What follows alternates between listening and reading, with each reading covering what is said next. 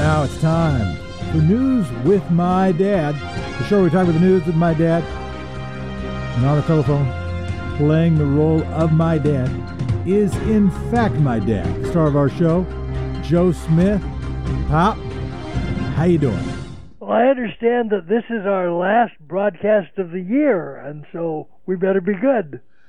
We will do our best as a show. We talk about the news. We try to talk about the important stuff. Sometimes we talk about the unimportant stuff. When it's unimportant, we try to say so. We take turns. Dad typically takes the first turn. Pop, do you have a shout out? I have a shout out. I have more than one shout out, as, as I often do. I want to shout out for Garry Trudeau and Doonesbury, and especially for the Doonesbury that ran yesterday. I just so wish that we were that we I was able to show it to you, but I got to describe it because it is so great. Mike Doonesbury is going in, coming into a store, and he says, "Whoa, those stares are cold." And then somebody says, "Hey, look at Mask Boy," because Mike's wearing a mask. And Mike thinks, "Better make this quick." And people say to him, "Can you believe this jerk? Must be from the city or Canada. So PC. I'll bet he stops at red lights. Liberty hater, tyranny lover." And pays taxes. Probably thinks Biden won. Hey, socialist, COVID's not real. It's a fake disease, idiot. Mike says, Do you have? And the clerk says, Sorry, can't hear you through that thing. Mike leaves. Let me out of here. And hears, Bye bye, snowflake. See you, loser. And as he goes out, he says, They're all yours to a big picture of the virus walking in saying, "Thanks, buddy." We're gonna we're we're gonna see we're we're, to see evolution, reducing the number of far right folk over left folks. I think in the next while. That's my big shout out. But I also want to shout out to the black church leaders in the Southern Baptist Convention who are speaking out against the publication by six Baptist seminary leaders that panned critical race theory. Critical race theory, of course, just acknowledges the fact of how much race has had to do with U.S. history and with the Southern Baptist Convention. Ralph West is taking his megachurch out. Other black leaders are protesting. I compliment them for speaking up? Well, Dad, a question I asked out into the invisible, loving, and sometimes not, perhaps void. 971 220 It's 971 220 That's the text line. Is big stories this year. Things that we ought to remember, the crazy, wacky stuff that happened this year that shaped this year. Want to hear that, but where do you want to start this morning? Well, uh, you you called last night and and asked me to think of of stuff the, the last year that's big or important, and and you uh, you asked me for two things, and I have two things, and the first one is on the third of November. We well, and over the next few days after the third of November, we were assured that the four-year attack on democracy and good sense and good government was really going to end.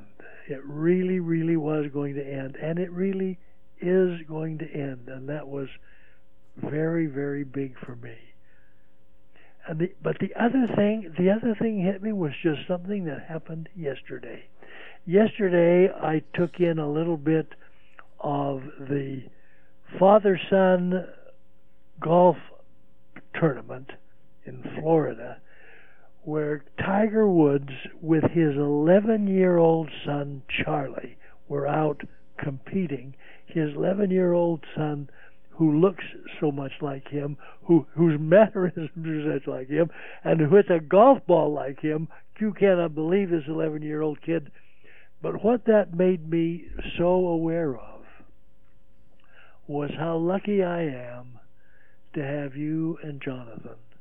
It reminded me, it brought back strongly the wonderful experience I had 41 years ago when I was watching your soccer match and the score was zero to zero, and you captured the ball and ran, dribbling the ball all the way down the field and scored the only goal of the game. And I thought that, and I was running down the side shouting, "Go for it! Go for it! Go for it!" And and and, and then all of the memories that I have of you and how lucky I am to have Jonathan who takes such good care of me, who lives now with me, uh, and I just uh, I'm just really grateful. Well, Dad, we're grateful to you, grateful to X-ray listeners, and grateful to everybody who helps make this show possible. As we look at national news, Dad, one thing we know there have been an inaccurate estimate of vaccine doses being, I don't know if we say vaccine doses or vaccination doses, probably vaccine doses being distributed. The head of Operation Warp Speed, General Gustav Perna, has taken responsibility for it. We know that Oregon and Washington both received fractions of the doses that were expected. General Perna believed that more would be ready, says there's no issue with the process or the vaccines. He says, I failed, I'm adjusting, I'm fixing, move forward from there. Trump blamed it on Pfizer. Pfizer said, We've got all the vaccine in the warehouse. We just don't have instructions to we ship. just haven't been told where to send it. My instructions are send it. That's my, you know, like you don't just start And- handing it and out on the street what I, corner. What I don't understand is how hard would it be to just say, "Oh, okay, well, Pfizer, how many do you have?" And we here we have 50 states, and we'll divide that by population, and we're in in in the space of 30 minutes, somebody with a pen and and paper could figure out what to tell Pfizer. I don't think it takes a complex series of TPS reports to determine where they need to go. I may be simplifying it too much, but literally, if you just went to Winco, if you just went to various stores around the country where frontline workers are, just went to various hospitals and and and started distributing them to the uh, uh, to the workers there, it'd do better than the warehouse, but. We'll be all right. Oregon, Washington, among the 14 states that received fewer vaccines than initially promised. Governor Inslee of Washington, his quote is disruptive and frustrating. We need accurate, predictable numbers to plan and ensure on the ground success. Yeah, I agree. Congress has dad approved a They COVID made a relief deal. bill. They're going to vote on a deal today. What do you what's in the bill? What gives you hope? What is disappointing to you? Well, what's disappointing to me is that it's taken six months for them to come up with something. The uh, uh, I'm uh, I'm ple- I'm pleased that apparently this is not going to grease the palms of the big corporations as much as the last one, but the the details. The, I haven't had an opportunity to really review the details. we have a one challenge we face is, is in our country is we are receiving a much smaller. If you look at more uh, uh, other wealthy and developed countries, the uh, we are getting much less, delivering much less in relief to workers here.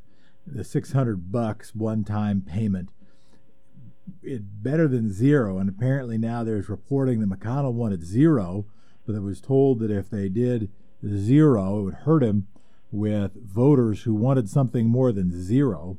So they compromised between zero and repeating the $1,200 one before at $600. But you compare that to what so many other countries, from Canada, Northern Europe, etc., are providing their people, and it's a pittance. Uh, the lawmakers will vote on this. Uh, millions of Americans waited for months as McConnell would not agree to big pieces of the House package. Uh, the Dow dropped 400 points. It will be a 900 million dollar package. Uh, it also there'll also be uh, funding for the government through September 30th. Uh, they haven't uh, released the text of legislation. They hope to take it up in the next day or so. So when they have when they have the text, we'll know more. But it ain't the two trillion dollar CARES Act in March, and uh, and and there will be to be clear, six hundred dollars to most adults and six hundred dollars per child. That helps. Uh, 284 billion in the paycheck, pay, paycheck protection program and small business loans. Another 20 billion dollars to small business grants. 15 billion dollars to live event venues. That's interesting. Uh, also, 300 million dollar federal, or excuse me, $300 federal uh, unemployment supplement and temporarily keep in place the pandemic era programs that expanded employment unemployment insurance. That was the provision that Senator Wyden uh, fought for. We are going to be speaking tomorrow, by the way. That'll probably be on the air Wednesday. We're taping the interview uh, tomorrow. I think that'll be on the air Wednesday, and also on the local for listeners of the local. So I, I you know, it seemed to me I, I, didn't think it would be possible for them not to reach a deal. I thought they'd have to reach a deal, uh, and they got it done. They're getting it done before Christmas, so that's that's something. President-elect Joe Biden has unveiled his climate response team. Michael Regan, head of EPA. Wait, wait, wait, wait, wait. Before, oh. you, before you change the subject, the, well, there's a little bit more about COVID I think we should talk about before we change the subject. Okay, doke. The, uh, the science scientists predicted that Thanksgiving was going to produce a surge, and it indeed has produced a surge. They are now predicting that Christmas is going to produce a surge. That next month we're going to have another another spate probably of, of more than 3,000 people dying every day because they really do not accept the advice not to travel and not to gather in small in closed venues. Oh my. Joe, Joe and Jill Biden are going to get vaccinated today on television, and uh, there's lots of argument about about who should get the next round of it, and it looks to me like I'm going to make the cut because they were talking about people over 65. Now they're talking about people over 75. Hey, I I, I might be in the I might be able to get a vaccine sometime. Before. When it comes to age minimums, this is no knock. This is a compliment for your longevity. When it comes to age minimums, you clear most of them. It's it, it, for somebody to create an age minimum that you would not clear. It would have to be pretty aggressively placed. Is that fair to say? I think so. I think so.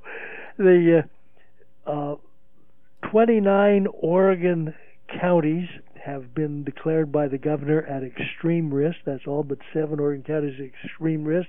Sounds very serious, but I think it's important to note that when you know the, the governor get, gets get all kind of heck from the from the folks who are off camera on the Doonesbury piece yesterday, but Oregon is 48th eighth in in uh, among the states is is to how many folks per million have had the virus, and that's a good thing. The o- the only states that have done better are Maine and Hawaii, so we've done pretty well in Oregon.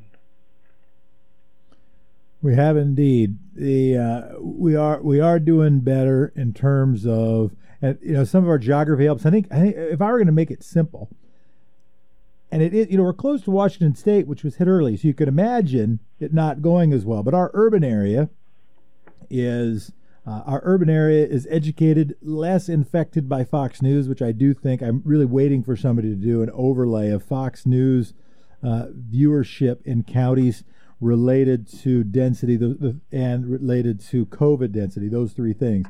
My impression of where you have probably very high case counts, when there's high Fox News viewership and significant density, uh, that I think you probably have a, a, a, larger COVID case count. But that's in our urban areas, and then we have rural areas uh, that benefit from that, and also our you know rural areas where you have less density. There ought to be less COVID spread.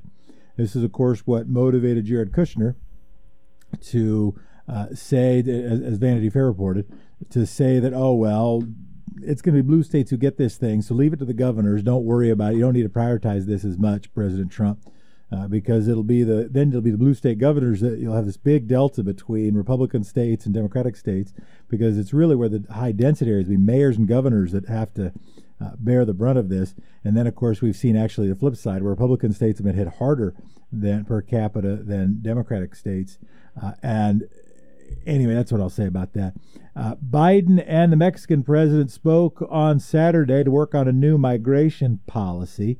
Biden says he'd like to offer a plan to reduce the danger associated with crossing the border.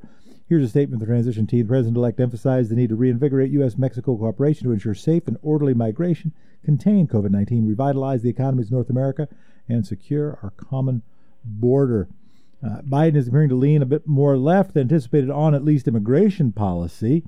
Uh, Dad, it, it, this surprise you at all? Is it is this a place as we're as we're trying to evaluate the kind of president that Joe Biden is going to be? I guess my I have some of my own analysis on this. What's your take?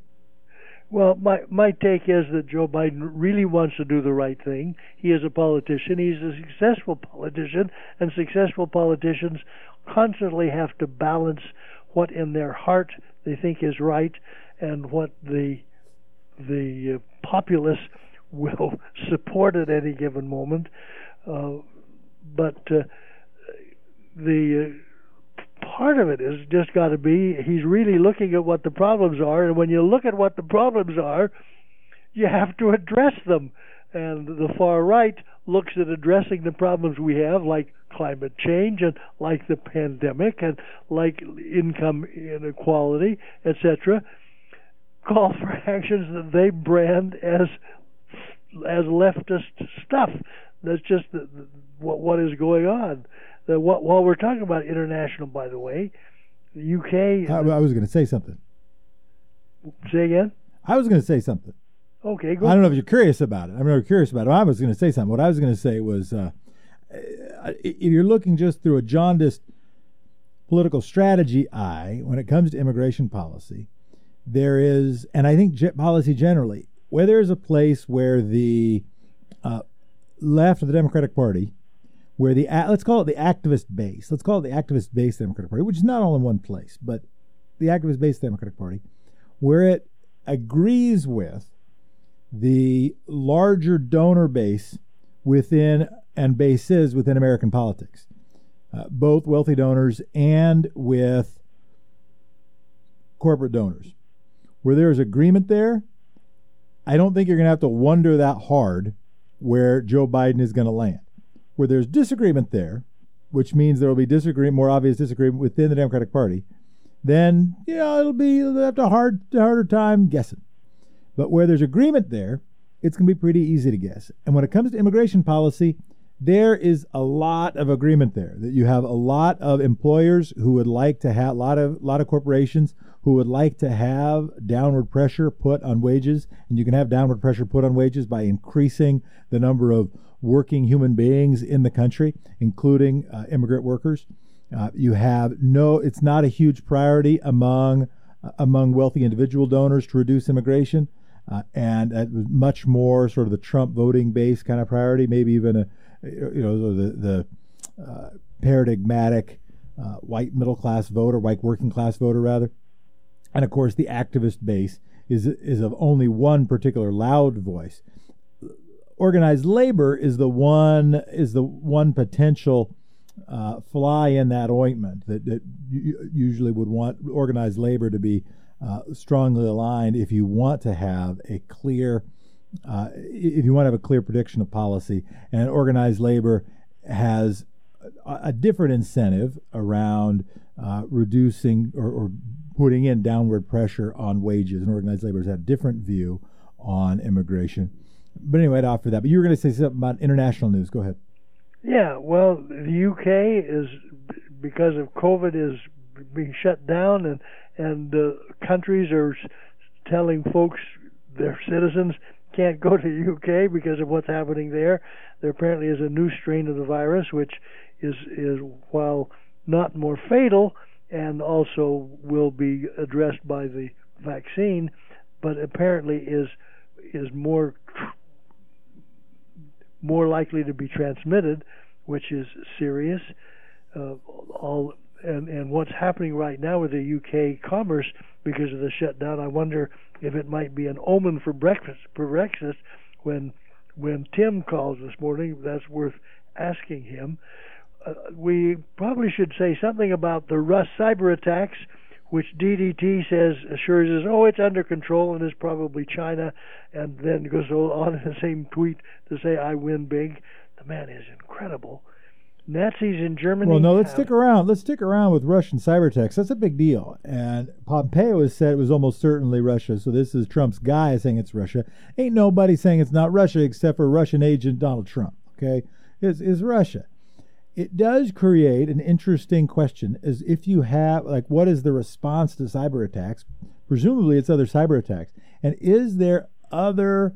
Uh, if you think about response strategy by United States national security, what is a uh, what what are the appropriate array of responses to uh, to a coordinated cyber attack by a foreign government, by potentially foreign foreign enemy?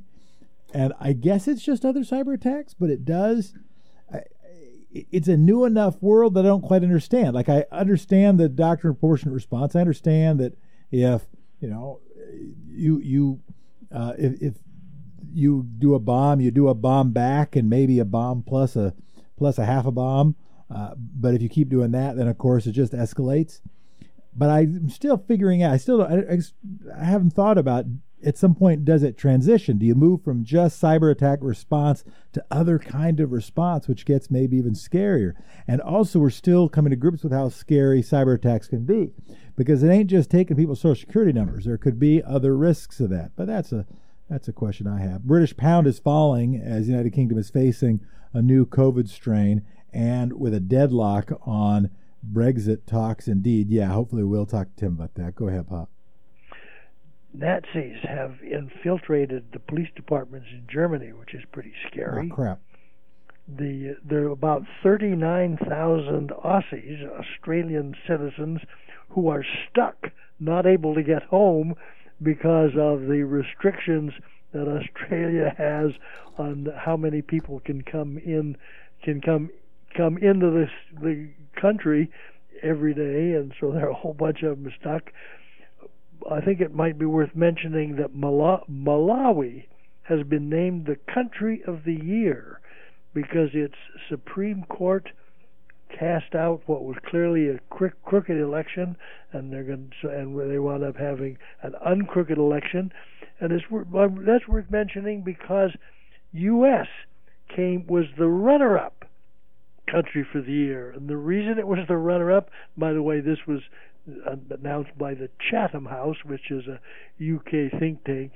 The reason that they said U.S. came in second was first because of the vaccine, and second because we are getting rid of DDT, which is an interesting thing. And then, then it might be worth just mentioning that the did you see the the reports of the snowstorm in Japan? It did not. Snowstorm in Japan stranded over a thousand cars for ten hours because of snow. Just folks just stuck for ten hours in their cars on on major a major Japanese thoroughfare. It's funny. I, I don't think of Japan getting snow that way, but I I have to remember. Yeah, they they get a lot of snow in the northern part of the country. They have winter. Senator Jeff Merkley, here's what he had to say about the deal. We'll take a break in just a second. Text line here, 971-220-5979. Deal is certainly better than nothing at all, given the great need across our nation, but let's be clear. This is a stopgap measure. Much more is needed to get American families' business on their feet and the economy back in gear. After spending $2 trillion in 2017 for tax cuts benefiting the richest Americans, Republicans are now shorting hardworking Americans and small businesses in desperate need. These negotiations should have been treated with urgency. I'm going to continue pushing to make sure the federal government does better, working quickly with compassion to make sure families have the resources they need to get through the crisis and thrive. The key is to rebuild the economy from families and Main Street up, not Wall Street down. We have a lot more work to do once President Biden is in the White House.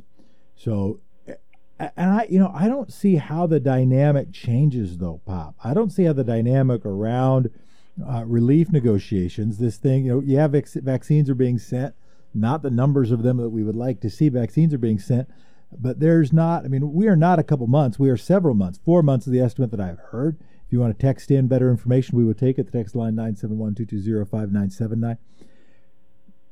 Would like to know, you know, what we've heard now is four months. I don't see how they get the votes, you know, barring a change in Georgia for in, for another relief package. You think this is the last relief package the country sees? A lot's going to depend on Georgia. A lot's going to depend on Georgia. Of course, you're you're going to have in 30 days, you're going to have a president who is engaged in being president and who is not spending all of his time bemoaning the fact that he lost, but rather accepting the responsibility because he won, and that will make a big difference. But we really need the, the votes in the Senate. And while, and while we're talking about that, the Georgia early vote is really extremely high, and folks are volunteering to call and write letters to Georgia voters, and we certainly encourage everybody to participate in that. Did did you did you see the story about the tax break that uh, Senator Loeffler and her husband got on their mansion? I did not. Well, it's very interesting. The the the house that they paid uh, something something like nine million dollars for, and and spent a fair amount of money uh, upgrading it. Magically, somehow was assessed for just less than half that, uh, and nobody has seemed able to explain what it was that caused that. I hope that I hope that is getting a lot of news. I want I, I want to just to, just to acknowledge the fact that the Kilauea volcano is spewing acid stuff again, and I want to recognize that today is the 400th anniversary of the landing from the Mayflower folk at Plymouth. First time they went ashore 400 years ago today. And then I want to also acknowledge the fact I should have really had this as a shout out that Wapato Wapato is actually doing something. There is a homeless shelter at Wapato. I I, I didn't believe that it was ever going to happen. It's quite remarkable. It took years and years and years and years. It's been a story, Dad, since you and I started in the old studio when X Ray was launched. And now, finally, Wapato Jail, no longer Wapato Jail, now is being used. I think they have 33 clients now, which is not a ton. They're going to be up to 45, and then expand that after social distancing rules are relaxed. But yeah, starting already, going to try to they're going to expand to try to have more outdoor space and more natural light. Some of the things, by the way, that jails are not known for natural light and nice outdoor spaces. Uh, but they've got work to do still there. But that facility is now being used indeed. Well, Dad, you wanted to talk about the cabinet. So, what are Biden is now driving to a full cabinet. More of the spots are filled. Pete Buttigieg, of course, has been named Secretary of Transportation. What are some of the other cabinet choices you want to make sure people see or you have comment on? Well, you you mentioned Buttigieg. I think I, it's I would Buttigieg, like to, to, be clear. Buttigieg. Buttigieg. Buttigieg. Buttigieg. Buttigieg. Buttigieg. I got it right. No, it's Jijij both times. Buttigieg. Yeah, it's, it's a hard G, isn't it? No, I promise. It's Buttigieg. The first, the first G is a soft G. Both of them. Both of them are soft G's. He oh, says it. Both soft G, Buttigieg. Yeah. Oh. The way I, I do the way. I do names, I listen to people how they say their name and I say how they say it. I don't always get it right, but that's that's my very best technique. Well, anyway, he had he was he was quite eloquent when he was asked by Jake Tapper as to what he thought his appointment, both because of his age and because of his sexual orientation and he he he, he was he was very eloquent about saying that he was standing on the on the shoulders of giants who had who had led that there. Uh, one one of the best picks, I think, was Jennifer Granholm, and she is already uh, in the sights of Senator Barrasso of Wyoming, who is if if uh, we do not get two Democratic senators out of Georgia, will continue to be the chair of the relevant committee, and he is after her because she wants us to move away from fossil fuels, and he, of course, wants us to continue to use coal because Wyoming coal is coal is very important in Wyoming. The the one of the big things is is what uh, what Congress does and whether or not they will grant a waiver for the nomination for the Department of Defense and I, I suspect that racial politics will also have some influence on that. Uh, what are your thoughts on that one? I just we just got a text in which distracted me for a moment, but I wanted to I wanted to acknowledge that it is Brian's last day engineering. Wanted to give him a big shout out. Would love it if that weren't the case, but Brian has been a delight having you as part of the team. Been so grateful to have your help here. You are just a gem. Thank you so Oh, wow. very. Brian's, wh- wh- where's Brian going? I don't know, Brian. Where are you going? Dad, Dad, you ask questions that aren't part of the show. Just, just, ju- he, whatever, wherever he's going, it's away. Brian, go ahead. I've got a job. What job you got? Uh, I'll be doing full time care at uh, L'Arche, Portland. It's a home for adults with various intellectual disabilities. Well, thank you for um, doing that. Yeah, Wear a mask. I'll be writing news for for the the show. So Say you say you're still be writing news. You said, Yeah. but you just won't be able to be here in the morning to do That's right. this. Well, thank you so much for doing that, and thank you and congratulations for that gig. And wear a mask. will I do. suspect that's probably there's probably rules about that there. Yeah, yeah. probably pretty strict ones. that is vital. Well, thanks, man. Appreciate you. Uh, so, Dad, a name I don't know how to pronounce because I haven't heard her say it is the uh, U.S. representative of New Mexico who has now been named, who's now the uh, the designee as Secretary of the First Interior, Native American in the cabinet. first Native American in the cabinet, uh, and been lots of lots of. Um, uh, is it Haaland? Uh, is it Deb Haaland? The uh, would welcome a correction in my guessing that's the pronunciation. pronunciation, but I, I have not heard it pronounced either. As Secretary of the Interior. Uh, big shout out to her. Uh, Lloyd Austin, we did have a chance to talk about as Secretary of Defense. We talked about Blinken, that was a pretty early one. Attorney General, not yet named. Not yet. what are some of your thoughts on Attorney General, Pop? Well, I, I, I really like the idea of Sally Yates, but uh, but uh, the Jones uh, Jones would certainly be a respectable appointment, and the judge would be a respectable appointment. It, it looks to me like there, there there's no losers on the short list. We've got Tom Vilsack of Iowa. There's a name. Uh, haven't That, heard for a that while. one, Vilsack uh, is the one is the one that's been that I, that I'm inclined to think is a mistake. How come? Well, because he's he's just he he was he was a kind of a patsy for for corporate agriculture when he was when he had the job before, and he's uh, he's been a lobbyist for for big ag, and I just I'm not I'm not convinced that that he uh, has a vision for agriculture that And I, you're not a big fan of ethanol. And as uh, and as a guy from Iowa, Vilsack, and you probably disagree on ethanol. I, I, ethanol ethanol is snake oil sold by corporate farmers in Iowa. It is you know as you think about as you think about the appointments of course right? So if you understand to understand the democratic party has lots of constituencies. And that constituency those set that set of constituencies includes large donors. Not only that right? When when somebody like ralph nader goes out and says uh, democratic party is just a corporate owned party that misunderstand like if you go to a democratic party meeting meeting in multnomah county or in pretty much any state of the country you don't see corporations there arguing for the Democratic Party to stand for. You sound you see a bunch of activists who are trying to figure it out. But as part of the constituency, it absolutely includes large donors and absolutely includes corporations. And and to understand Joe Biden, the way I understand Joe Biden is I don't view J- Joe Biden as a DLC Democrat. That's not how I view him. I don't view him as a as you know as a '90s era Clintonian.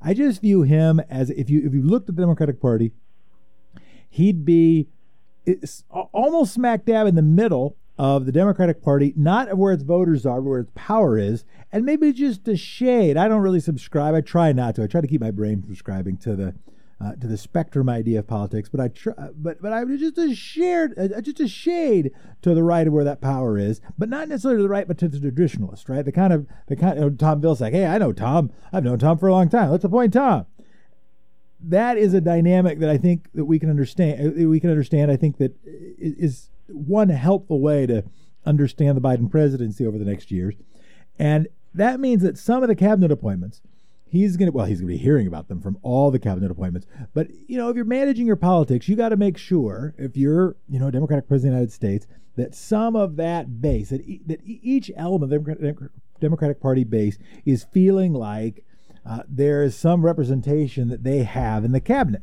That, that they look at the cabinet and say, okay, there's somebody there I can call. And that me it's, why it's really important. It's one of the reasons it's really important that the first Native American there's finally a first Native American in the cabinet. It's why it's important that there's finally a member of the LGBTQ community in the cabinet. It's why there was somebody blowing up you know, Twitter about making sure that there were there was strong black representation on the cabinet.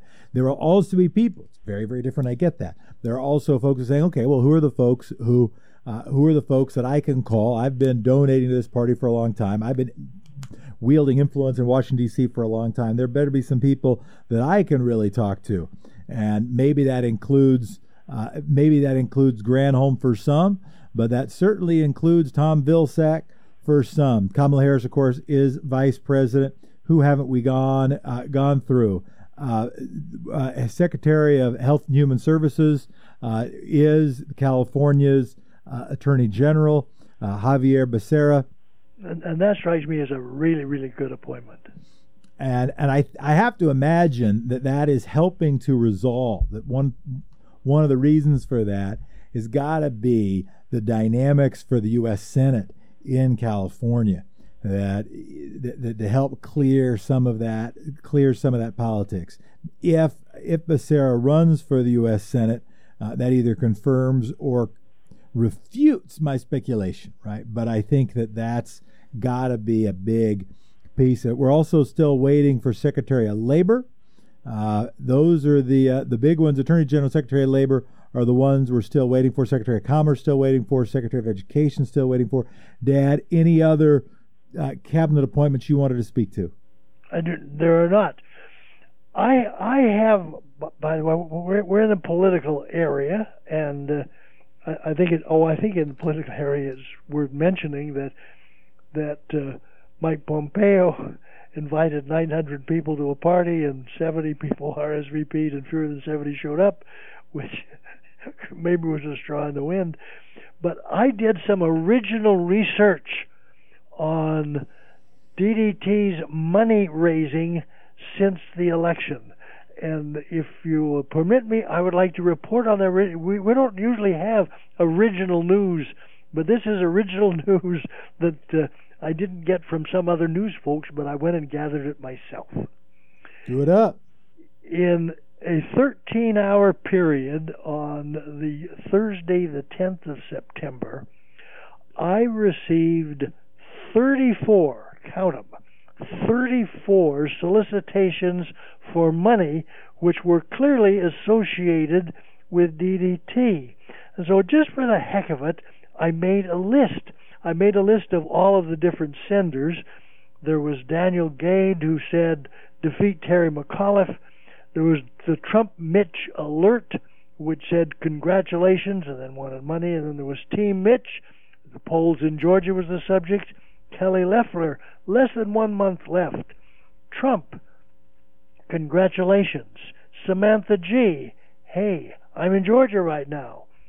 Senate conservative, unchecked socialism, calling all Trump supporters against the Huffington Post. Claude Tenney, we're still fighting for every vote. Doug Mastriano, urgent, off to the Supreme Court. David Perdue, we're we're asking David know what that was. We've been trying to get in Greg Stamp, trickle down theory. The uh, are you, what, what, are you what you're, anyway, what, these, you're, what are you listing? All listing? the senders, but when okay. I looked at where the senders came from, it boiled down that there were only six six places that they were all coming from. They were coming from emails at magatriumph.com, news at defendthepresident.com, email at actright.com, email at magatriumph.com. Oh, wait, that, that, I meant that already. Email at greatagain.org info at magasupporters.com and info at magagrassroots.com. The, the big one was uh, actright.com, 17 of the 34 all came from that. So you had all of these things ostensibly from different people, different sources, but all of them funneling money into DDT's coffers. He is making out like a bandit. Well, why don't we talk about what's happening locally? We already talked about where uh, that, that Wapato is finally opened. Uh, we had a comment. Anybody else have? I also want to get any other thoughts people have looking back at the year. Anybody have a story you want to make sure we don't forget from this year? 971-220-5979. State legislature, of course, having its special session. Going to have the main session in January. Dad, today, back in the day, December 21st, is when the Mayflower Pilgrims came ashore at Plymouth Bay. This there was going to be a four big 400th you know, there was the 1619 project it was inspired by that being the 400th anniversary of slavery in the United States. Well, there were the United States and the United Kingdom and the Netherlands were going to have a series of celebrations in 2020 to commemorate the landing of the Mayflower in the New World, or in at least this part of the world. And that, of course, not happening because of COVID. Uh, I don't know if you have any thoughts on the Mayflower. I don't know that I have great wisdom. Uh, the Oregon Cares Fund is being put on hold due to legal challenges. Dad, did you see this part that they're putting eight eight point eight million dollars into a into a fund to await what the courts do? Yes. And that's I don't think that's a now according to some court watchers that it looks like there actually might be the challenge of the Oregon Cares Act might be successful. We'll continue to uh, to track that story. Uh, we've got a uh, the the group of legislative staffers in Oregon are filing to form a union to be the first legislative staffing union in the country. Yeah, let's talk about that. The, the thing the thing that's curious about that is is that correct me if I'm wrong, but as I recall, because I was I was only in the legislature for for about nine months, but you were you were in for uh, four Couple years, terms, yeah. and as I understand it, the the employer, although every, every, every all the staff get their checks from the legislature, but the hiring and the firing and the management and the deciding on how much folks are paid uh, if I understand it, is all by the individual legislator. And I'm, I'm not quite sure how you have a union that addresses that. It'll be interesting. It'll be interesting. when you when you've got 90 employers. The it, it, what's interesting is, but the paycheck doesn't come from the paycheck is not signed by the legislator, right? The, the legislator gets to determine. It is an interesting question. Uh, the legislator determines, gets a budget, and gets to write down how that budget is spent. Right, and but then the employer, how many people they're going to hire, and and then they they have the amount that they can spend. And they decide how many they're going to hire, and then who's going to get paid what. But the employer is not the legislator. The employer is still the state. So I think it might not be that complicated because you'd still have you'd then just have a collective bargain with the state, and that would either take it out of the hands that setting wage levels uh, would be taken out of the hands of the legislators and everybody to get paid roughly the same, or there you might give a range to legislators where you can, or you might give a set of options, right? And so you could say, okay, well, you you can have let's say three different options for how you're going to organize your pay structures. And I'm going to choose option B, or I'm going to have these slots. I'm going to have, you know, slot A and slot B, and slot A pays one thing, and slot B pays another thing. So I do think there will be some, uh, but that's not a that's not a legal problem. That's a math problem. That's a that's a contractual problem. That's just figuring out the uh, figuring out some creative options for how to structure that thing. Uh, but I do think it's an interesting. I, I do think it's interesting development and, and how do you really do you really want to have some rule that says this is this is what you have to pay your employees and this is the number of employees you can have? So you you have some some uh, senator or representative who who has a lot of eager folks who are willing to work for not much money because they are so convinced that he or she is going to do wonderful things, and therefore you can have a staff of several, as as opposed to somebody who is only going to have a staff of two or three. Uh, you also have the interest. The interesting issue is is there going to be any conflict if you have a, a union for staff when the one of the traditions in the Oregon legislature is hiring one's spouse or hiring one's child, but especially hiring one's spouse as a way to to put beans on the table for because the the job pays so little. That that that's another wrinkle that. Uh, no, yeah, no, an, that is another interesting one, and and in general, will I mean, so often what is negotiated by labor is something about seniority, right? The new workers have less power, older workers have more power, and and but there has been, I mean, it's very much been a, an at will situation, almost to the extreme in legislative offices a large set of legislative aides work for a single session, right? Work for their member for one session. That's that is the most traditional thing. Uh, because otherwise, if you if you keep doing it year after year, there's a re- there are multiple reasons why it's spouses.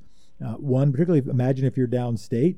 Uh, it's if you do that, it's a it's a way to get the living wage. You know, the generally the staffer gets paid more than the legislator, right? The legislator gets a per diem, and so if you add it up, sometimes you include that per diem, it could be a little bit more.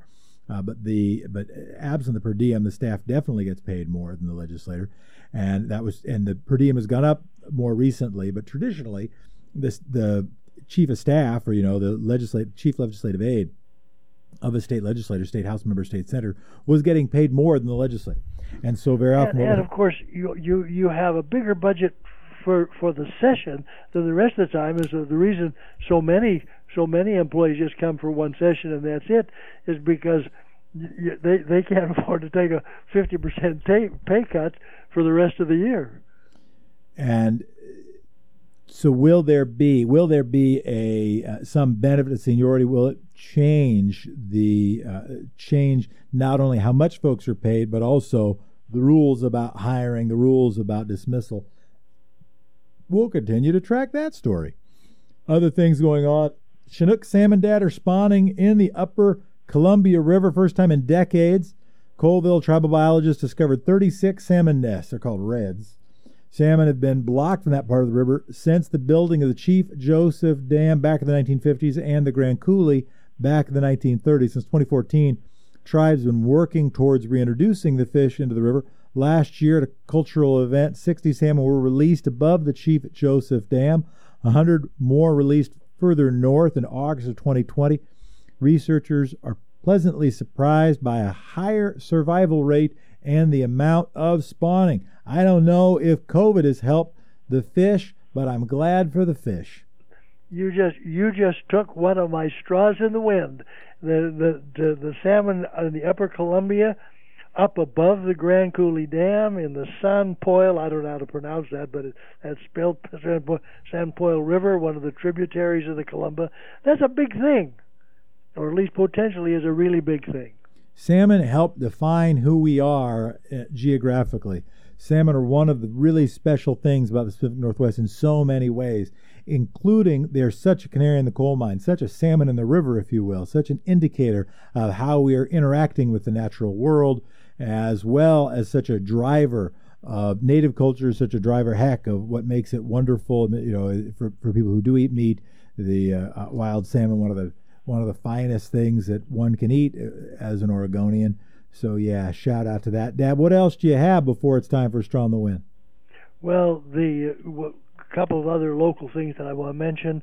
I, I, my feelings that I expressed last week about the Red House are, are intensified. I think it's been just a scam, and I think that uh, I hope that there's prosecution of the f- folks who who put up the barriers and then attacked reporters. Who one one man who attacked a woman reporter bloodied her hand, saying cam- cameras were the police. We just can't put up with that, and this this notion that somehow you can declare yourself part of a sovereign nation and therefore laws don't apply to you and so you can borrow money and then you don't have any obligation to pay it back because somehow even though you get all of the benefits of a free society. You don't have any responsibility to the free society. It's just crap. Really concerned about the gunfire that's showing up all over. Matt Hennessee, of course, who's a, who is a friend and and I think a friend of the show, uh, was uh, conducting by Zoom his his service for his church up on Vancouver Avenue, and there were something like 60 shots fired outside. He went outside, and there were there were shells all over the place. Pretty scary. And then some up news for folks who are not familiar with the Santa clones. The Santa clones are little things that are left around. If you want to see a Santa clone, I understand if you go to Chris Willis's Instagram, you can get hints on where you might be able to see a Santa clone. I want to get back to the uh, I want to get back to the gun violence thing because this is this is a humanitarian issue. It is a crime issue. It's also a political issue. On Friday, along with the police chief and the director of uh, of the Office of Violence Prevention, the mayor addressed the recent spate, the recent increase in gun violence. We've had 858 shootings in Portland in 2020. Uh, 224 people have been shot and injured. 39 people have been killed. In March, he reported a 150% increase in shooting injuries. That's, of course, before COVID. Uh, the mayor was criticized by the police bureau for dissolving the gun violence reduction team. That was something pushed by uh, JoAnn Hardesty. The gun violence reduction team, of course, was the new name. What used to be called the gang. Uh, it was the gang enforcement unit. Was that the it, it, gang was the first word? The uh, the criticism of it was no, we need to focus more on long term issues, uh, more on things that lead to violence, like economic instability, and that the and and that you if you have things like uh, gang uh, response units, that it's going to be it's going to increase cultures within police departments that are racially biased. Uh, the the counter has been, and here you know one of the sergeants, uh, a former member of that team, says, well, right now there is no uniform component that is contacting any of the subjects involved in gun violence or any of the back and forth retaliation stuff. End quote. And and and sure enough, I mean. I, I think I said, I know I said on this show that I first time in my life I saw a shooting. I didn't see, uh, luckily I didn't see a hitting. I didn't see someone actually get struck, but I saw uh, uh, I saw shots fired from a car 28 feet away from me, uh, and it was it was a harrowing event. Uh, and it and it was right in that realm of town where there's been a bunch of back and forth shootings. So this is so how that's going to be dealt with is something important to watch and uh, and and is a and is a big deal. How do you address how do you address gang violence? In a way that is long term? How do you address gang violence in a way that does not exacerbate cultures of racial oppression?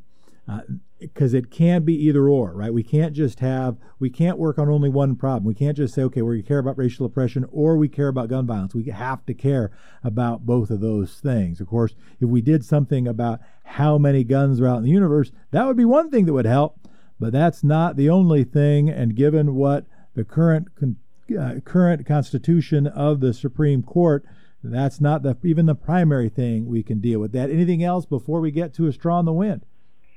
Yeah, I just one thing we should mention that today there is a special session of the legislature. Let's hope it goes well.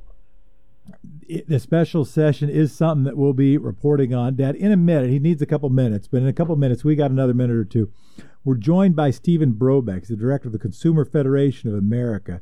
He's going to be talking to us about a lawsuit filed by REX. Dad, why don't you explain this a little bit if you want to? Well, you, it, guess was your it, suggestion. The, the, the, lawsuit by REX, which is which is a a national realty uh, company that that is resisting the idea that there should be a fixed price that you cannot avoid when you want to sell your home. But the bigger issue, the, the thing that's most important to, for him to talk about is is not the, the local lawsuit, but the bigger issue as to about uh, commissions that are paid realtors and and state laws that protect them so you can't get a better deal and and that's that's a really important issue and and that's what I'm looking forward to hearing about. So public choice theory, which I think has received far too many accolades and has significant uh, significant problems. but that they describe lobbying as rent-seeking behavior and discount the the benefits of democracy, discount the reality of altruism within the political discussion, discount that such a thing as the public interest can exist. But the idea of rent seeking behavior is still nonetheless an important concept. And we have a lot of laws that are put in place by lobby organizations to protect their industry. I think that'll be the argument that Brobeck might even make. So we're going to talk about discount brokers and more right after the break. But, Dad, I think we do have time for a straw in the wind. And I have a straw in the wind. By the way, are you? Oh, I'll go ahead and do a straw in the wind. Then I'll ask. In the wind. Straw in the wind. Fort Hood, which is one of those military bases named after a Confederate general, there have been 14 officers suspended or fired because removed from from the, their post because of the bad handling or even no handling of sexual harassment and sexual attack cases. But the straw in the wind that is important is among those 14 is a general and a colonel. When you get up into the birds and the stars, change is a coming. Well, Pop, we did it one more time. Are you going to stick around and talk to Steve Brobeck, or am I doing that? You're going to talk to Steve Brobeck. I'm going to I'm going to listen with interest. Well, I look forward to that. And to all of our listeners, this is, we think, the last live broadcast in 2020. Have a wonderful Christmas, a happy New Year, and we look forward to being back with you the first Monday in January. Well, Pop, love you. Love you too. Have a good one. We did it one more time.